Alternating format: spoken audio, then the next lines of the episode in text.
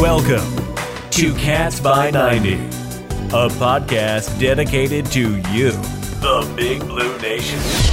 Basketball, football, and the latest recruiting news. If it's Kentucky sports, then it's here on Cats by 90. Now, from SB Nations, a sea of blue, your hosts, Big Blue Drew and Aaron Gershon. Welcome, another episode of the Cats by 90 podcast brought to you by SB Nations, a sea of blue. I'm Drew Brown. I'm joined by Aaron Gershon, and it's Monday, Aaron, so I'm going to try my best to stay upbeat on this thing. I'm sure everybody's been getting beat down all weekend with um, the tough news of the weekend. So we'll, we'll try to keep it positive, man. But how are you? Are you licking your wounds? You good?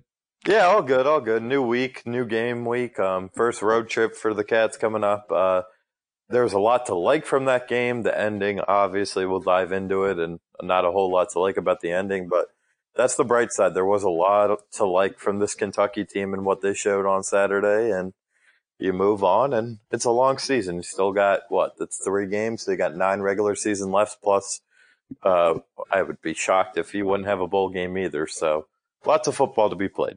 Yeah, I saw some national bowl projections actually went in positive favor of Kentucky after yes. their loss on Saturday. But we'll get into that. We'll break down Florida. We'll preview Mississippi State. We'll probably we'll laugh, we'll cry, we'll hash it out. but um, before we do that, though, we got to do our normal segment here on Cats by ninety. And uh, Aaron, I think I've appropriately named this segment. So if um you haven't listened, or if this is your first episode, so each time to kick us off, um, Aaron and I will both give one thing that pissed us off this week, and one thing that made us feel good.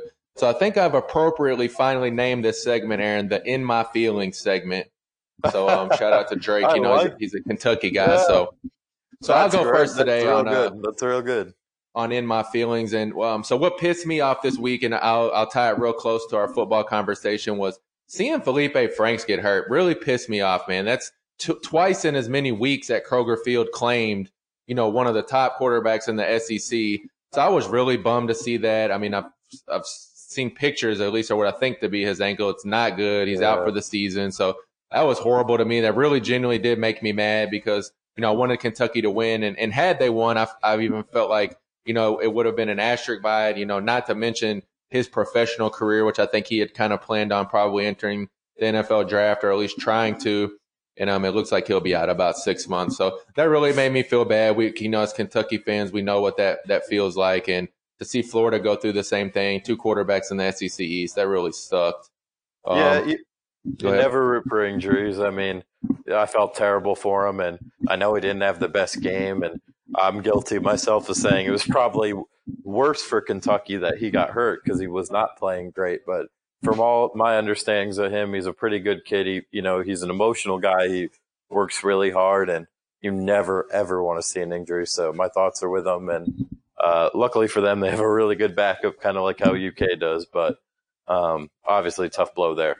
Yeah, and I'll say this last thing about Franks too. So I was uh, on the field watching Florida warm up on Saturday, and first of all, the paramount difference between EMU and Toledo kind of warming up in Florida. I mean, just every guy out on their route or covering right. whatever drill they were going through. I mean, the kid looked five star all world. So that was kind of eye opening to me. And then as far as Franks goes, that kid has a cannon. Yeah. I mean, I know Florida fans can kind of uh, be displeased with him sometimes, but man, that kid, that dude can really chuck the rock around. Yeah. I was so impressed. I mean, he was launching them and dropping them into the end zone from from everywhere they, they did. So I was really impressed with him at least pregame. Yeah, big arm. He does have a big arm. And then, uh, so something made me feel good. I, I get a little sappy here, um, Aaron, but um, actually, so I had the chance to meet Aaron's family this weekend, which made me feel good. I know I like, I feel like we talk like a hundred times a day, but um, you know, I rarely even really get a chance to see you. So it was nice to see your family in town, um, at the game at Kroger Field, and I know we'll have a little different perspective today too because you went to the game as a fan with your family. I was covering from the press box. And then I'm hoping maybe later this week we're going to try to catch up with Justin Jeffries, um, who unfortunately had a wedding to go to. So he actually had to watch it, um, like, you know, secondhand. So I'm, I'm excited to talk to everybody and kind of see the emotions that um, they went through. But I was hyped to meet your family, man. That was really cool. I appreciate that. And yeah, they, you know, they really enjoyed the atmosphere. It was hard not to. And, um, they got. I mean, my brother kept telling me all week, "Oh, you're going to get killed." I'm like, "You don't understand what's changed," and you know, he was getting shocked. And I told, and then he said, going into the fourth quarter, "Wow, they're going to win." I said, "Don't say that," because yeah. I remember the last time I was in. Uh, you know, I I was a freshman student in the student section my freshman year when they played Florida then, and we know how that game ended, and it felt all too familiar. But at the end of the day, that I mean that means a lot to me. I appreciate that, and um, yeah, the atmosphere was still top notch. So they had a great time. It was yeah, they picked a good one to come to. That's for sure. Doesn't get better than that. Absolutely, absolutely. All right, what do you got, Aaron, for their in the in my feelings segment this week? Yeah. So it pissed me off in general. I'm not even talking UK. That's part of it, but football just pissed me off this weekend. Um, I'm a diehard New York Giants fan. They're terrible. My fantasy team, Drew Brees out. DeSean Jackson gets hurt. Uh, brutal loss because of that. And then obviously the UK game could have gone a lot better. So not thrilled about that one, obviously. Um, my little bit of bias there, but um, football was not. It just wasn't a good football weekend. It really wasn't. And it's not like any teams that I dislike lost either. so, not the greatest football weekend. That would be my uh, negative. But on the positive, um, I don't want to have the same answer, but it was that was what I had. Is it was just good to have my family in town. Obviously, being from Connecticut, um, I don't get them here in in Lexington often, so just having my dad and brother here for a weekend was good. Um, always good catching up with them, showing them around more and more every time, and um, good to get a little bit of a break. I appreciate you covering me this weekend in the press box and uh, get a little break with them and have a little different perspective of the game. wasn't bad either.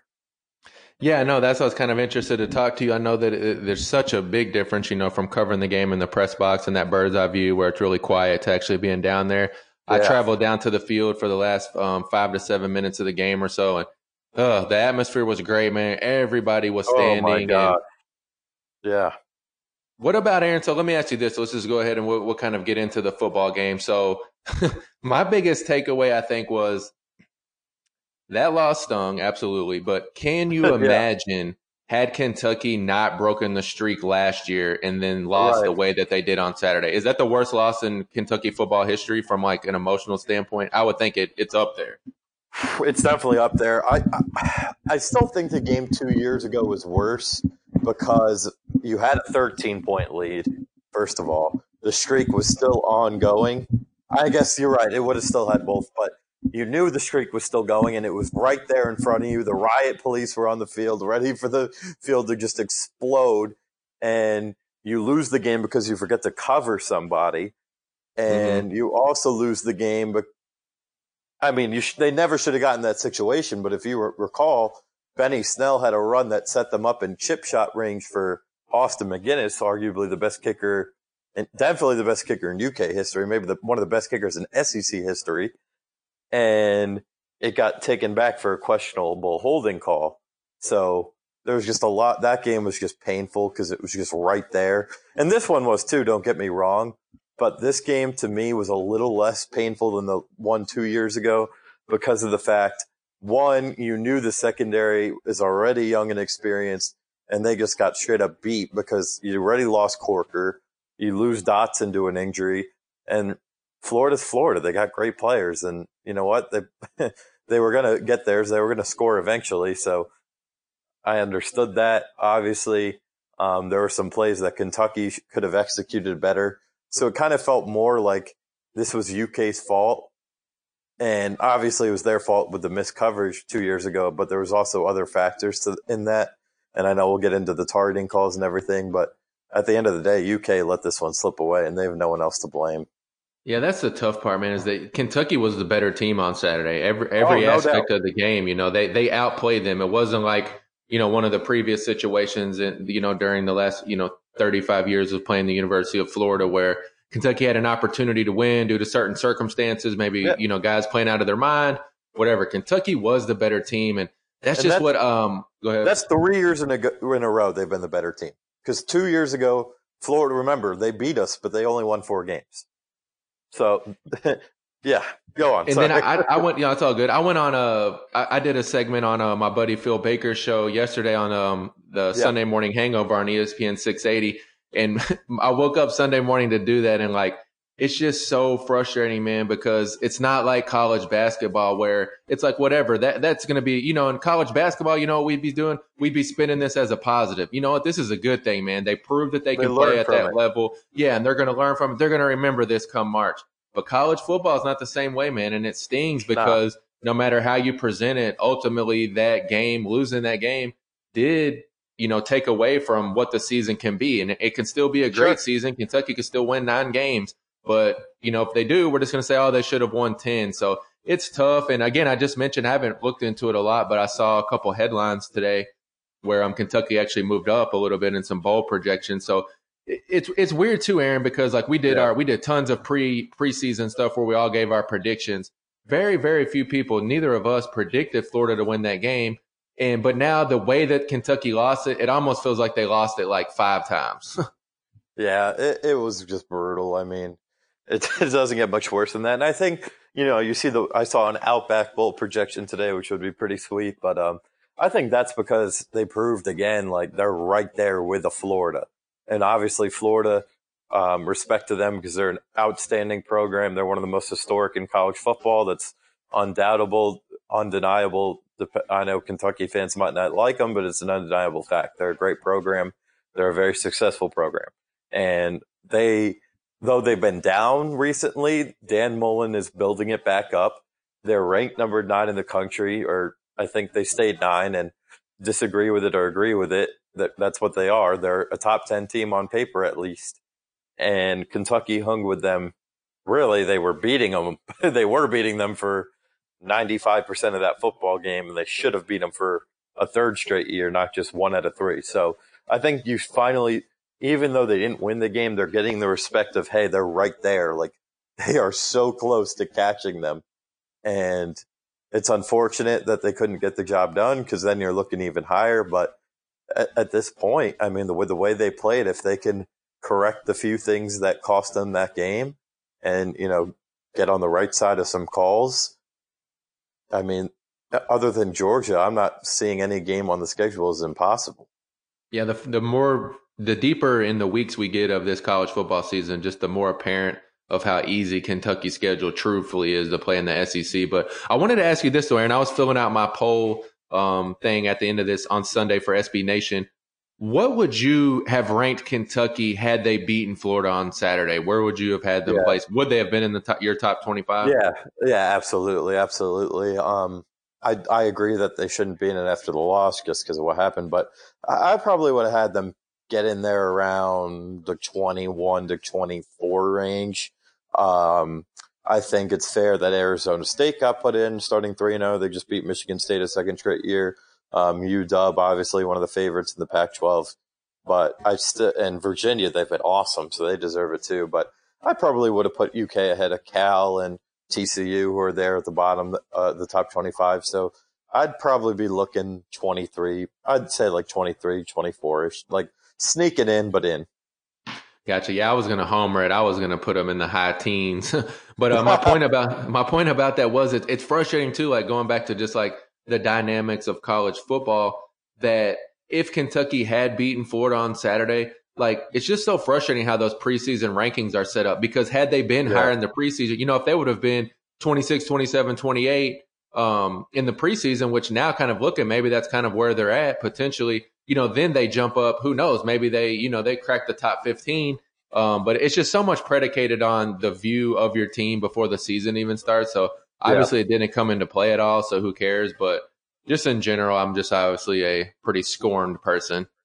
Yeah, and it's, as a fan, it's hard not to be scorned, but and it's, it was a crappy loss. There's no way around it. It, it sucked on all levels, and they deserved to lose at the end of the day because of how they played at the end, despite the fact they were the better team. Um, but you know what? There's a lot of season left, and unlike last time they had this loss to Florida, they can't dwell on it because if you remember, I forgot which journalist made the point at uh, Stoops' press conference today, but after the loss to Florida two years ago, they were not the same team. They almost lost to, The next week they had a hangover effect and almost lost to Eastern Michigan. Um, they got a win over Mizzou, but then they went on and lost a bunch at the end of the year. So they started five and one and ended seven and three. And they are, I'm sorry, seven and six. So you can't let that happen. You got man. These on. next two games are just Huge. so critically important, and, yeah. and, you know we we said that preseason yeah. too that I thought no matter what this two game stretch was going to really be a huge, Make huge, you know, yeah, you know, point in the season because they they only sure. have four road games. One's at Vandy. You can all but chalk up at Georgia as a loss. So these are kind of what yeah. you know the really the only two real I guess road games because the BBN will be packed in um, Nashville. So I think they got. I mean, they at minimum need to split these games, and we'll, we'll preview uh, yeah. uh, Mississippi State a little bit. But at minimum, split. And then if they go, you know, and they go and they win both, you know, awesome. But if if they lose both, man, they're going to be on a, a three game skid, and that is just going to be kind of just what you described, and everything's going to be on a downward trajectory. But um, sure. first though, man, we got to um on the Cats by ninety podcast here. If you're not following, please follow us on Twitter at Cats by ninety. Um, but now, Aaron, I really think it's probably time to start peeling back some of this controversy. So I have a different yeah. take than most people, but um, what do you think? Just so the general consensus of people were just pissed at Eddie Gran. Obviously, that's not a new uh-huh. new thing with um the Big Blue Nation, but specifically, I mean, it really overflowed on Saturday. Just as far as taking the air out of the ball, kind of playing not to lose, whatever coach speak you want to you want to throw on it. But what was your thoughts on just how Kentucky kind of managed that last quarter and specifically the last few drives, and what would you have done differently? Oh man, uh, you know, like you said, it's a lot to unpack. Uh, my my gut reaction, obviously the the play that started the downward spiral was the fourth down and one to start the fourth quarter, where they ran a wildcat with AJ Rose and it got stuffed. Now, after watching the replay and hearing Mark Stoops talk today, that play was uh, that's the offensive line's fault. If you look there's a total missed assignment on a block. Let a Florida player come in and just crush Rose. And if they make that block, you're looking at a four to five yard gain. However, I think I do, I understand that Stoops was going for the jugular. He was going for the knockout punch, and I'm all for that. But with a 11 point lead, 15 minutes to go, you have the best punter in the country. I would have pinned him deep. I really would have. I would have tried pinning him deep because even if Florida is somehow able to drive 98 yards down the field, it's unless they get, you know, some chunk plays, which were possible, but they didn't really get uh, until the end, obviously, in the garbage time. They didn't really have any of those long chunk plays that um, you even saw Eastern Michigan and Toledo make. So I would have punted them deep because even if they somehow find the end zone from 90 plus, you're probably going to chew a lot of clock.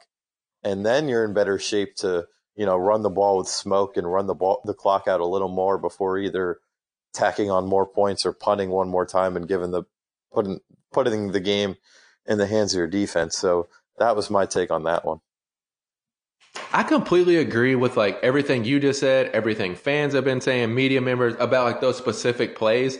But as like a general like whole, I just can't be frustrated, or I guess I can be frustrated, but I can't blame the the loss on Eddie Gran and the coaching staff like a lot of people were, especially right after the game. I mean, Mark Stoops was just getting absolutely torched online, and it's like to me, your Kentucky football. You have a you have, what was it a 35 yard field goal? You play yourself into yeah. a 35 yard field goal to beat the Gators for the second time. It's hard right. for me to take issue with the coaches from that standpoint because that field goal goes in, and I don't care what everybody's going to say. They're still going to be, um, you know, complaining and moaning about the way that the game was managed. But if that field goal goes in, man, almost all that, in my opinion, is going to be forgotten. And I, I just have a, a, tough, tough time really pinning it on them when it almost worked. You know, I mean, you can't ask for a better yeah. option to beat mm-hmm. Florida. I mean, and then it goes back to last year too, Aaron. So I think kind of the general thing with it is that last season Stoops played that way and he would say, look, it won 10 games, didn't it? It works. The other mm-hmm. side would say, well, yeah, you had Benny Snell last year. I mean, it makes, sure. you know, so kind of doing that ground and pound, taking the air out of the ball, controlling the clock, controlling the field.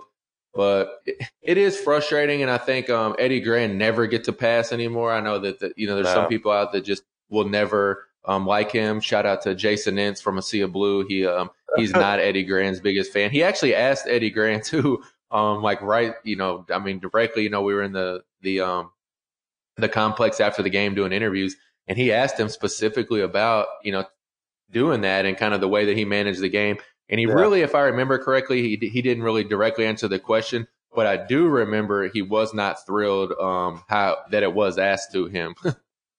yeah, I mean, there's frustration after the game, but I think honestly, I thought Eddie for the first three quarters called a really good game. I really yes, did. he was getting praised not, all yeah. everywhere. Well, right, and I'm not just saying that because you were on, up on the scoreboard. You, they were up on the scoreboard because he dialed up some damn good plays, and he put Sawyer in good situations, and for the most part, they executed. But yeah, I think. I mean, we heard Mark Stoops say it today. He kind of laughed in the face, and uh, you know, he he was pretty adamant the Wildcat isn't going anywhere, the Wildcat formation, but they don't really have. I, I mean, they haven't really tried it with Kavosiey Smoke. I think he would be fine, but AJ Rose is a good player. He's just not a good fit for the Wildcat, in my opinion. And obviously, Lynn has struggled with it. So I would stop using him there. Maybe try it with Kavosiey. I think Chris Rodriguez is um, obviously we haven't seen him much obviously after the two fumbles, but yeah, he's, he's more, more, of a downhill back, right? I exactly. feel like he's the best yep. suited one for the Wildcat, and that that's you what know, I was I was seeing online only, and hearing from fans. Yeah, is that they only, wanted smoke. They wanted smoke in in oh, the yeah. Wildcat in that possession, and I get it, but it's one yard. You know, I, I don't I don't know that. I, I, don't know. It's just tough for me to look back, but regardless, the offense definitely has issues right now. Like Lynn Bowden sure. can just not find space and neither can AJ Rose really. Right. Yeah. Uh, I think quickly on one more thing on that fourth and one is if you were going to go for it, I think the play was a quarterback sneak because Sawyer's tall, mm-hmm. he's long, he, and he proved he could do it in the end zone. Let him sneak it. Anyway, on yeah, Lynn. I don't know what's going on with Lynn. To be honest with you, uh, obviously he's a special talent. Um, it's just I don't know if defenses have prepared well for him. I don't know if he's a little off, just still getting back in the swing of things football wise. I know even I know his freshman year took him a while to get going, and he never really did. Last year he had the big game against Florida week two, but then you know you didn't really hear his name get called and mentioned until you know the Missouri game. He really broke out and he was solid, but he you know he wasn't some star even the Mississippi State game when they won big, you know, that game was Benny's game and they didn't have a passing touchdown, all that anyway. Um, but I think Lynn's just in a slump. He's still getting back into football mode and they need him to get going. AJ, same thing I said on here and I've said to everybody. Um, not sure why he's lowering his shoulder into contact because last year he was so successful at just outrunning the defense and getting to the outside because that's his strength as a runner. He's a he's a fast guy. He's not a ground and pound back. He's a catch me if you can back. Whereas Smoke can do a little bit of both, and that's probably why he's the better option to be the primary guy um, for the Cats right now. I think AJ Rose. I've always been high and liked AJ Rose as a player. That doesn't change at all. Um, but I think he just needs to go honestly, if I were him, I'd go watch the film of what was working last year because he was such a good complimentary back to Benny. And if he goes back and watches that, I think it'll help. It probably is, but now nah, it's just a matter of execution. It just really speaks to how special Lynn Bowden is too. When you talk about yeah. we're just basically sitting here acting like he's just, you know, he's just not contributing to his ability whatsoever, and he still caught seven balls for seventy yards. So, yeah. I mean, if that's that's mediocre for him, you know, I just really hope that, you know, over the next few games, especially these two on the roads, that they can just get him into some open space. And I know they're trying. I mean, they're, they're feeding him the ball. And you would think too, the emergence, the continued emergence of Ahmad Wagner would really support that theory of finding him some space, but it just hasn't happened yet. But I tell you what, though, I mean, Ahmad Wagner's a, a, a develop it into that wide receiver one for Kentucky if he's not already, because some of these plays here making just absolutely unbelievable. But I will say though that um unbelievable play. But if that if his touchdown would have been called incomplete on the field, it would have stood as incomplete. I think that was one of those you couldn't really tell. It seemed like the ground yeah. might have helped a little bit. So Kentucky was fortunate that that ball was called a touchdown on the field because I do not believe it would have been reversed if it was called incomplete. Yeah, and I agree with that. I th- I do think it was a catch. I didn't see anything that tells me otherwise, but regardless, hell of a hell of an effort, hell of a play, and hell of a game by him. He's a really special talent and special player, and they're going to keep feeding him the ball, and they should. And like you said, maybe he is going to become you know the top guy, top option, and especially with Sawyer, who's more of a downfield guide. Uh, that's your best friend. So good stuff from Wagner. Really impressive emergence of him this year. He's becoming an NFL caliber receiver in front of our eyes, and that's been a lot of fun to watch. And that's good for Lynn, though. It takes some pressure off him and can get him focused in practice, and he's not going to draw doubles as much. And for Kentucky, that's good because when he, he's having trouble getting open already, and you don't want him double teamed. Yeah, I think that he's going to have a breakout game. It's just kind of what he does. But um, yeah, before come. we unpack some more controversy, um, let's take a quick sponsor break here, and we'll be back in just one second. All right, and now we are back on the Cats by 90 podcast. We appreciate everybody tuning in. Um, again, I'm Drew Brown. You can follow me at Big Blue Drew 33 and my co-host Aaron Gershon at A Gershon 99. Um, but I'm amazed, Aaron. So we're about 26 minutes into this bad boy, and we've yet to say the word target. I think you mentioned targeting once, yeah, I did. but we have not discussed it. So um, I woke up Sunday and said I'm never even shopping at Target again. I just can't do it. it it's I, it's I burning live, me. I, but um, I live in the same building as Target, so I have no option. yeah, I have a wife and a kid, so I'm yeah, totally bluffing about never going to Target. Exactly. But uh, what was your thoughts, Aaron? So I know that that made me a ton more upset uh, than the play calling and stuff that we talked sure. about the first thing. I mean, it's just I'm totally on board with with Mark Stoops, and um, I definitely want to talk a little bit about the press conference because that obviously dominated kind of the bulk of that discussion. But just what was your take? What would you do differently? And um, how pissed off were you about the targeting impact? Well, uh, the Corker one, I kind of was, I kind of understood there wasn't really. I think if that's the rule, that's the rule, and they they got to clean the damn rule up. That's the problem here. I don't think Corker was intentionally leading with the helmet, but it was a call where I understood it and I accepted it. As for the one, even the Florida one that got called was close. And I don't know about it. I think it's similar to Corker's where I understood it. The, this is the one where um, I forget the name of the defensive back, but it was against Ahmad Wagner. But I understood it, and at the time I was, you know, I wasn't mad about it because it did go against UK. But uh, being neutral here, I, I, it's still something where the rules got to change. The one, um, obviously, that brought the most chaos, and I can't believe got called was the one on TJ Carter, where pretty much mm-hmm. it seemed like he was just trying to push um, Trask to the ground. Uh, tough quarterback to bring down, and he was just trying to bring him down. I didn't see anything malicious. It kind of just looked like the helmet's touched. It wasn't that he was bringing him down by it. So brutal. Yeah, and the brutal, issue with that ball. one is Aaron too. I mean, if you watch that, and I have a, a, couple of pictures of that. Maybe I'll post them to the to the Twitter page. Other people have just as good or better pictures, but the issue with that one with TJ Carter was his head didn't move. The quarter no. Trask head's the one that moved from Florida. So it's like, at what point do you? I mean, the, he was just trying to break out of it, and that's yeah. he did everything he was supposed to do. Everything he was supposed to do. He had his head up, his shoulders were square, and he just so happened to make contact with the guy's helmet. And I thought for sure on that one, man. I was in Kroger Field. I was on the field by that point. I was very close to that play, and um, watching it live, watching the replay in Kroger Field, I thought for sure that that one was going to be overturned, that they were going to say that, you know, there was nothing really avoidable as far as a defender. But again, back to your point, it's hard for me to get mad at the referees because they're not looking at this replay going, oh, I want to screw Kentucky. You know, it's just they're following the rule the way that they're instructed yeah. to follow it. And essentially at this point, it just seems like any times helmets touch in any type of violent manner, that it's going to go on the defense as targeting and they're going to have to figure it out because if that's the case, there's offensive targeting could be caught all the time. You mean to tell me running backs aren't lowering their heads and crushing guys in the face mask and stuff like that? Right. So it, the rule sucks, and it really is just they got to clean it up. So annoying, man, that that it cost the Kentucky the game because it did. And yeah. I'm never the type of person either that's like, oh, one player, one call really cost them the game because you know you can look back at so many things. This game, obviously, the field goal, but there's no other way to put it, man. If they don't call that targeting, the Kentucky wins that football game. The game's basically over.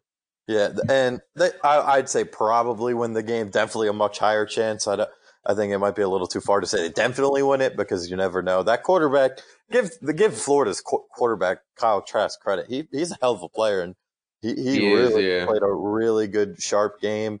And I think Kentucky might not have been prepared. Obviously, they're preparing for Franks, but he he put together a great game. Uh, give him credit. But um, yeah, that targeting call didn't help. That's for sure. You lose 15 yards there. Um, that gives Florida all the momentum. They drive down the field. Obviously, uh, before that, you already had the pass interference on Mosley, the young safety, which was the right call. Um, just you know, young kid trying to make a play, and you know, the hand check got it there. No doubt that was the right call, but that was brutal. It really, it really, really was brutal. And like Mark Stoops put it after the game, you hate to see laundry on the field. You know, affecting mm-hmm. the game like that. You really do. And I don't, like I said, they, the Kentucky shot themselves in the foot and they're, they got to blame themselves first and foremost for the loss. But that certainly was a huge uh, percentage of it right there. Yeah, and then so so Mark Stoops, obviously the reporters were doing their job in the post game. You know, he took a while to get in there. Yeah. His family was all in there. Actually, I don't know if that was his dad or somebody was in there. I'm just assuming he was related to him. I thought they kind of looked alike and then his wife was in there next to Mitch Barnhart. So, def, I mean, you knew going in. I, I said as soon as the you know the the field goal was missed, like, wow, this is going to be a pretty uh, contentious press conference here. It's going to be oh, some yeah. Some high volatility in there. And uh, again, the reporters did everything they were supposed to do. They asked a lot about targeting in different ways. Mark Stoops was very cordial about it. He basically kept saying, "Listen." There's no, there's no winning in me answering this question. You yeah. know, kind of read between well, the lines. You know what I want to say. I can't say it. Uh, he was much more comical today, I'll tell you that, because he only got asked once. I think the reporters just gave him a break. Uh, obviously, now the focus is on Mississippi State. And his answer today, when asked about the targeting, was very simply said, uh, it, I think the question was from Jon Hale. He asked him, Is there any other comments you had on targeting? He said, No, I don't want to part with 50,000. yeah, I saw that. So, That's great. And so, he he all but said that on Saturday. He was really, yeah. and then so I don't know if you saw Aaron too, where it's no, kind of the, there was no laughing on Saturday. So today we got the laugh. No, not at all. Yeah, yeah, that was a great answer by him today. But on Saturday, it kind of got reported that, and it did. I mean, he did abruptly leave his press conference, but providing some context to that, um, essentially he he was the one that decided to leave. It wasn't like he was mad at a reporter or mad at anything yeah. other than he was just trying to catch himself from not saying something that he regretted, um, and probably getting that fine. So he just kind of, it was on the tip of his tongue. And rather than say it, he popped up and, and bounced out of there, which I, yeah, exactly. You can't blame him because 50 G's is 50 G's. And he said it right. himself, you know, it was just a no win for him to comment. But, right. you know, he did say multiple times he doesn't know what to tell his guys to do. What is he supposed to tell them to do? You know, you look back at the film. I mean, how do you coach TJ Carter around that? There's nothing really he could have done differently which is what makes it so difficult. And it right. wasn't just Kentucky. We saw this targeting call even in the NFL um, yesterday and stuff. It's just it's just an epidemic with football I mean, in general it, it, and it, all and, for and safety. but ways. It went for both ways because that Florida one on Wagner was questionable. Um, mm-hmm. Yeah, it sucks. It really sucks, and they got to get it together because it's not fair. And you also lose a player for the first half if they commit this penalty in the second half. You lose them for the first half of the next game. So now Kentucky's going to be playing without T.J. Carter, and luckily um, Looney, the backup for him, really stepped up and played a good game. So they should be just fine. But still want to lose a T.J. Carter for a uh, half over really just yeah. not, total nonsense.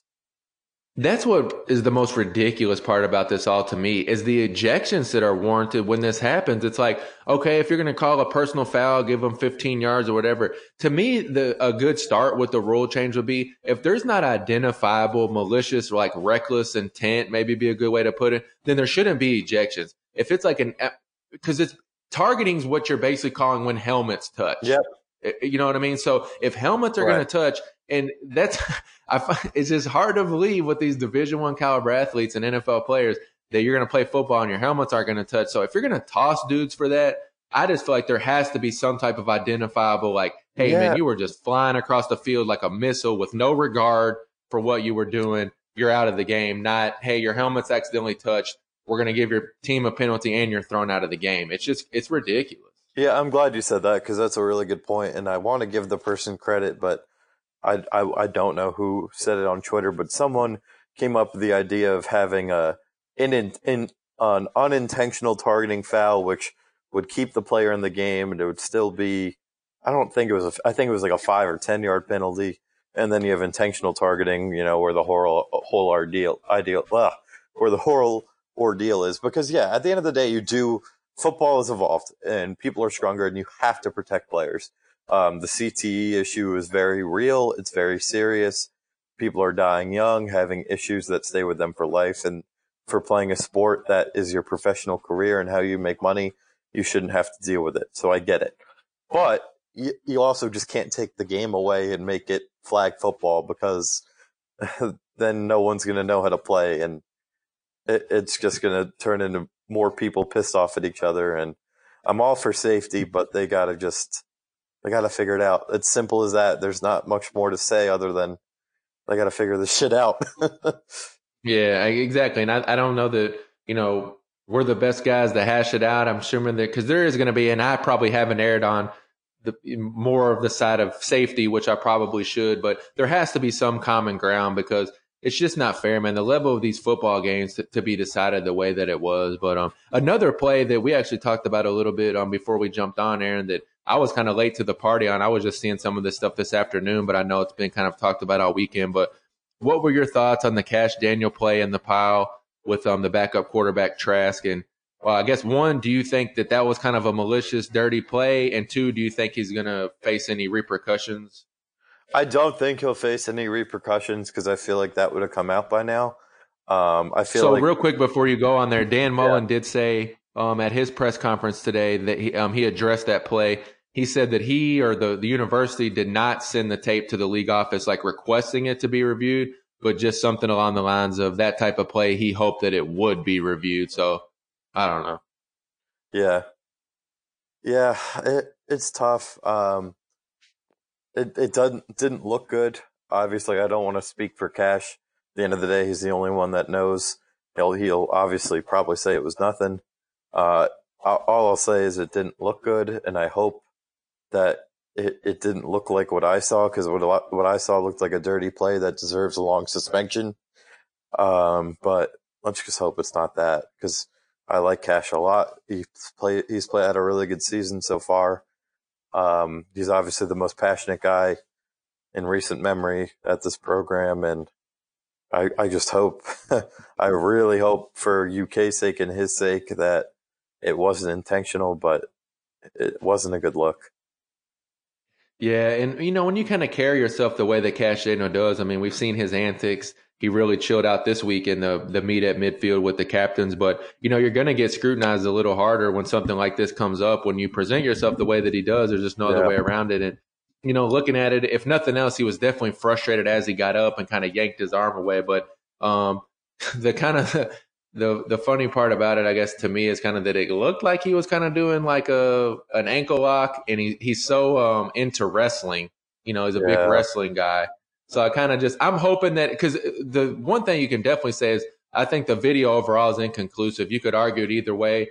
Um, I know a lot of Kentucky's fans' point of view is that his arm was kind of being held down by an offensive lineman and he kind of jerked it away, which that's right. very well what, what could have happened. It's really hard for me to be conclusive. But again, and I've talked to you about this before the season started, Aaron. I think that players like Kash Daniel and Lynn Bowden, their emotion is like the greatest facet of their game. It's what makes them who they are but it does worry me a little bit with um it potentially costing Kentucky at, at some point. Um, especially Kash man, because I love him. He's he's like my favorite. Him busting yeah. up and smashing somebody on the first play of that game was like everything to me. It was awesome. It was. But he does have to really learn to control his emotions, especially now because all eyes are going to be on him from an officiating standpoint, and you know, guys are going to be kind of maybe trying to push his buttons a little bit too because he seems like a guy that if you push his buttons, then he's probably going to try to smash your face in. I agree with you. And there's playing hard, and then then there's you know taking it too far. So hopefully he can get his emotions in check and uh, stay on the field because UK needs him in and out, in on and off the field, and he he's a really good football player. Simple as that. Um, say what you want about it. Yeah, he led Kentucky with I think eleven yeah. tackles. Um, they were like ten solo. I just right. had that pulled up. It was pretty unbelievable game yeah. for him. See, say what you want about his speed or lack thereof, but he's a hell of a football player. He's, in my opinion, uh, probably MLB, uh, MLB, NFL bound. So, um, yeah, hopefully you can just keep it in check and nothing comes of that. Uh, obviously, don't want to put words in anybody's mouth. Uh, just from my observation, it, it did look dirty, but I'm hoping there was no intent. Yeah, I guess um, I don't know if it, again I haven't even followed it too much today. I didn't even realize that was such a thing until like early this morning. Yeah, so either. hopefully nothing comes about it. Kind of you know maybe if nothing else, you know, is a good indication for him to, you know, kind of throttle that emotion a little bit. But yeah, he had 10 tackles on Saturday, nine solo, one tackle for a loss, a pass uh, breakup, and a one QB hurry. So he yeah. was all over the field and he was he's such a monster. So he was outstanding. He really represents hard nosed Kentucky football. So I like yep. that. And I ho- hopefully he can continue to lead the defense and, and they, um, they tear it up down in Starkville, which is a good segue because that's where the Cats is, are headed. I'm going to be traveling down there too. So, four o'clock Saturday, um, Kentucky heads to Mississippi State, and the Bulldogs are actually coming off of a um, pretty depressing home loss themselves sure, yeah. to Kansas State, where, where they kind of lost in a shootout. But I read a few articles on that game, Aaron. I didn't, I didn't um, watch the game, but I, I actually did watch the first half um, before I headed to Lexington. Yeah, I think that was on I at did, noon. But I did as well. But anyway, the, the gist of what I was reading was basically that um, I think they lost 31 to 24, but that the Correct. score really didn't indicate the fact that um, MSU apparently pretty much got handled on both sides of the ball in the line of scrimmage and, and really were um, overpowered by Kansas State. So not a good um, week for them, especially when you factor in that it seems like they're having um, quarterback issues as well, only not stemming from injury. They're just having a straight up controversy on who's better. Mm-hmm. Either their senior quarterback, Tommy Stevens, um, or the freshman they went with um to end the game, uh, Garrett right. Shrader. So yeah, they're kind of in shambles down there. So yeah. things are set up well for Kentucky to go down there and pick up a road win. Yeah, and uh, they're a pretty good football team, but like you said, the quarterback issue. Stevens was the um, transfer from Penn State, who Kentucky wanted. If you remember, they tried to get him pretty hard before they landed Sawyer, but um, he hasn't played great. Sixty-five percent completion rating is pretty good, but uh, I believe he's thrown two picks. He had the fumble last week. Um, so obviously quarterback controversy. Shrader came in and played. Let's see how he played last week. He, uh, um, I not saw good. That, not good. yeah, no, he, he his percentage was really low. But before we even talk about him anymore, did you see that that was the most like unbelievable vicious hit I've ever seen oh, that helicopter wow. hit on Garrett Trent. Yeah, he had to have been eight feet off the ground, like minimum. That was that unreal. like a, I've watched it like a hundred times. It was like a freaking roller coaster. It was something else. But, it was. I mean, yeah. I've never. Props to him for just straight up getting up because that was nuts. Yep. Um, let me see what he did last week. I just I just yeah, uh, wrote about this the other day. I, know, I think he want to say it was four for twelve. Yeah, it was Let's four see. for twelve. You're totally right. But you know, end of the end of the day, he's a mobile guy, so that could play well for them. Kentucky struggles with mobile quarterbacks. Uh, the guy to keep your eye on for the Bulldogs is, of course, Kylan Hill, the running back. Uh, 431 yards this season. Uh, he ranks third of any running back in the nation, top in the SEC. Only Oklahoma State's Chuba Hubbard and UNLV's Charles Williams rank ahead of him. So, hell of a back. We saw. Yeah, he's a monster. He's a monster. They gave him. They fed 24 times yeah. on Saturday for 111 yeah. yards. And yeah, he's definitely a guy that is, you know, he's the the straw that stirs their drink yep. and stuff, man. He's really good. So yeah. Kentucky's seen that before. So who do you think starts on Saturday uh, for the quarterback? I, would guess Stevens still, and they'd probably go to Shrader um, if Stevens fails. But I think that might light a spark in him that he got benched. Um, I think they're a dangerous opponent. Uh, especially in Starkville. I don't think this is any sort yeah. of pushover. Um, I would take both quarterbacks very seriously and prepare for both equally. But my my gut tells me Stevens is going to get the nod. Yeah, I would think so. I mean, with him having the experience and Shrader not playing particularly yep. well on Saturday, but it, it'll be interesting. I said, I mean, SEC road game is going to be a challenge, and Oh man, this is just I, am not gonna call it a must win, but if Kentucky loses on Saturday, um I know Aaron you're traveling to Columbia, that will be a must yeah. Agreed. Yeah, Agreed. so this game's important from from that aspect. And um I didn't hear I didn't really see any notes or anything. I'll have to do some research tonight on Mississippi State's Monday press conference to see if they talked at all yeah. or made any announcement as far as the I'm depth pretty chart. sure it's later tonight. So we'll okay. we'll, we'll, circle yeah, back right, we'll follow the game that. and uh yeah, I think it'll be a good game. I think I haven't put together a prediction yet. I know I said loss during the preseason, but that was before Mississippi State's looked vulnerable. So we'll see. It's going to be a grudge match, and it ain't going to be easy with those uh, cowbells ringing, as Mark Stoops said today. So we'll see what happens. Yeah, they had as fifty-five thousand yeah. people there yeah. on Saturday. It'll so be, I'm excited though, man. I'm going.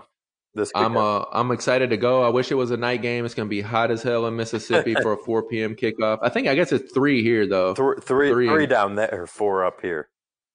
Oh, got it. Right, right. Okay. So I'm excited though. I hope Kentucky goes out and really uses Florida as a kind of a catapult to right. as just emotion just and just fuel for the rest of the season. That's right. Flip. Yes, it's. I mean, and it does kind of feel like that, doesn't it? It just feels like these next two game, either Kentucky's just going to like shoot up and really just, you know, come together as a team and really show what a force they are, or things are really going to yeah. digress. I'm just, hard, I'm finding a hard time finding any middle ground. I really think these next two games are going to say a ton and, and really pretty much make or break the season oh, yeah. holistically. Yeah, I think so. I think it's the difference between playing in the, you know, the Liberty Bowl or playing in maybe the Outback or I mean, I guess you'd take mm-hmm. the Belk Bowl over anything. You're not going to get the Citrus Bowl again. And for being real, this is not a, in my opinion, a New Year's Eve, New Year's Day bowl team. This is a, you know, respectable Outback type bowl team. So if they, you know, work best case scenario. So we'll see. Obviously, huge two game stretch at minimum. You'd like to see them. I think it's, I think it would be a more impressive win if they can get the win in Starkville, but more expected for them to lose. I think South Carolina would be the game you have to win that game. You have to win that game. Oh my gosh, we didn't even. We should have um, led with this too, Aaron. Like I was blown away. Mississippi State opened as an eight and a half point yeah. favorite. That was bizarre to, to, me. I, I, didn't, I didn't understand. To, it's already up to ten. I'm pretty sure. Um, Seriously, what am yeah. I missing here? I thought that spread would have missing, opened up at like three. Yeah, you're not missing anything. It's it's very uh, very debatable to say the least. Very debatable. So put some money on the Cats by ninety. Then that's what you're saying. Yeah, I, I yeah. I mean, mm-hmm. I I have Mississippi State winning, but not by that much. I really don't. Yeah, ten. I mean, that's a huge. That's no a huge spread no for two teams that are two and one, and you know, it's, it's, disrespectful. It really is. The UK's used to it though. Yeah, but then again, I say that, and I oh this uh, this should have been what pissed me off too. I should have snuck this in there. Just standing, you know, that game was just so bizarre on Saturday. Who would have thought the last five minutes would shake down like they did with Kentucky missing the field goal and then Florida breaking off that long run, and then sh- yeah. be damned if it didn't hit the Vegas spread almost on the nose, man. It, it is just unbelievable every time that they're able to do that. When yeah, they get lucky. Six minutes left in the fourth quarter, you never would have thought that um, it would have ended up being Florida, you know, by eight or so. You thought it would either been closer um, and probably Kentucky winning, especially when they were kicking the field goal. So Vegas knows that. I guess that worries me a little when I see the spread for Mississippi State. But ten points just seems absolutely uh, insane. I think that one's all. I think it's uh, that one's just disrespectful because you know Kentucky has looked good for the most part, and Mississippi State. I think Kentucky is overachieved as holistically, while Mississippi State is underachieved holistically. So I think it's pretty mm-hmm. wrong, but you know the Kentucky's you just got to go out and prove it that that that's what you have to do. There's no there's no other way around it. You just got to go out and prove it with your playing football. That's what they always say, and that's what they were able to do last year. And now it's time to do it this year. They weren't able to get the job done last weekend. We'll see if it's different. Yep, and we'll we'll just have a few days and we'll find out. And uh, so Justin Jeffries, former offensive lineman for the University of Kentucky, that's um joined us before. He did text me while we were recording and mentioned that um he'll be free later in the week. Right. Couldn't get him on tonight, so I think maybe we'll try like a Thursday or something because that's perfect. He I've heard him multiple times talk about playing on the road in Starkville. He hates yeah. that place, and he he hates the cowbells. Side note: that was the last time they played. Uh, he was on that team of 08. So. Yep. But I'll let you run. He's had some. He's had some big wins. So we'll yeah. uh, we'll get him on air, and I appreciate you. Thanks everybody for yeah. listening, and um, we will talk to everybody soon.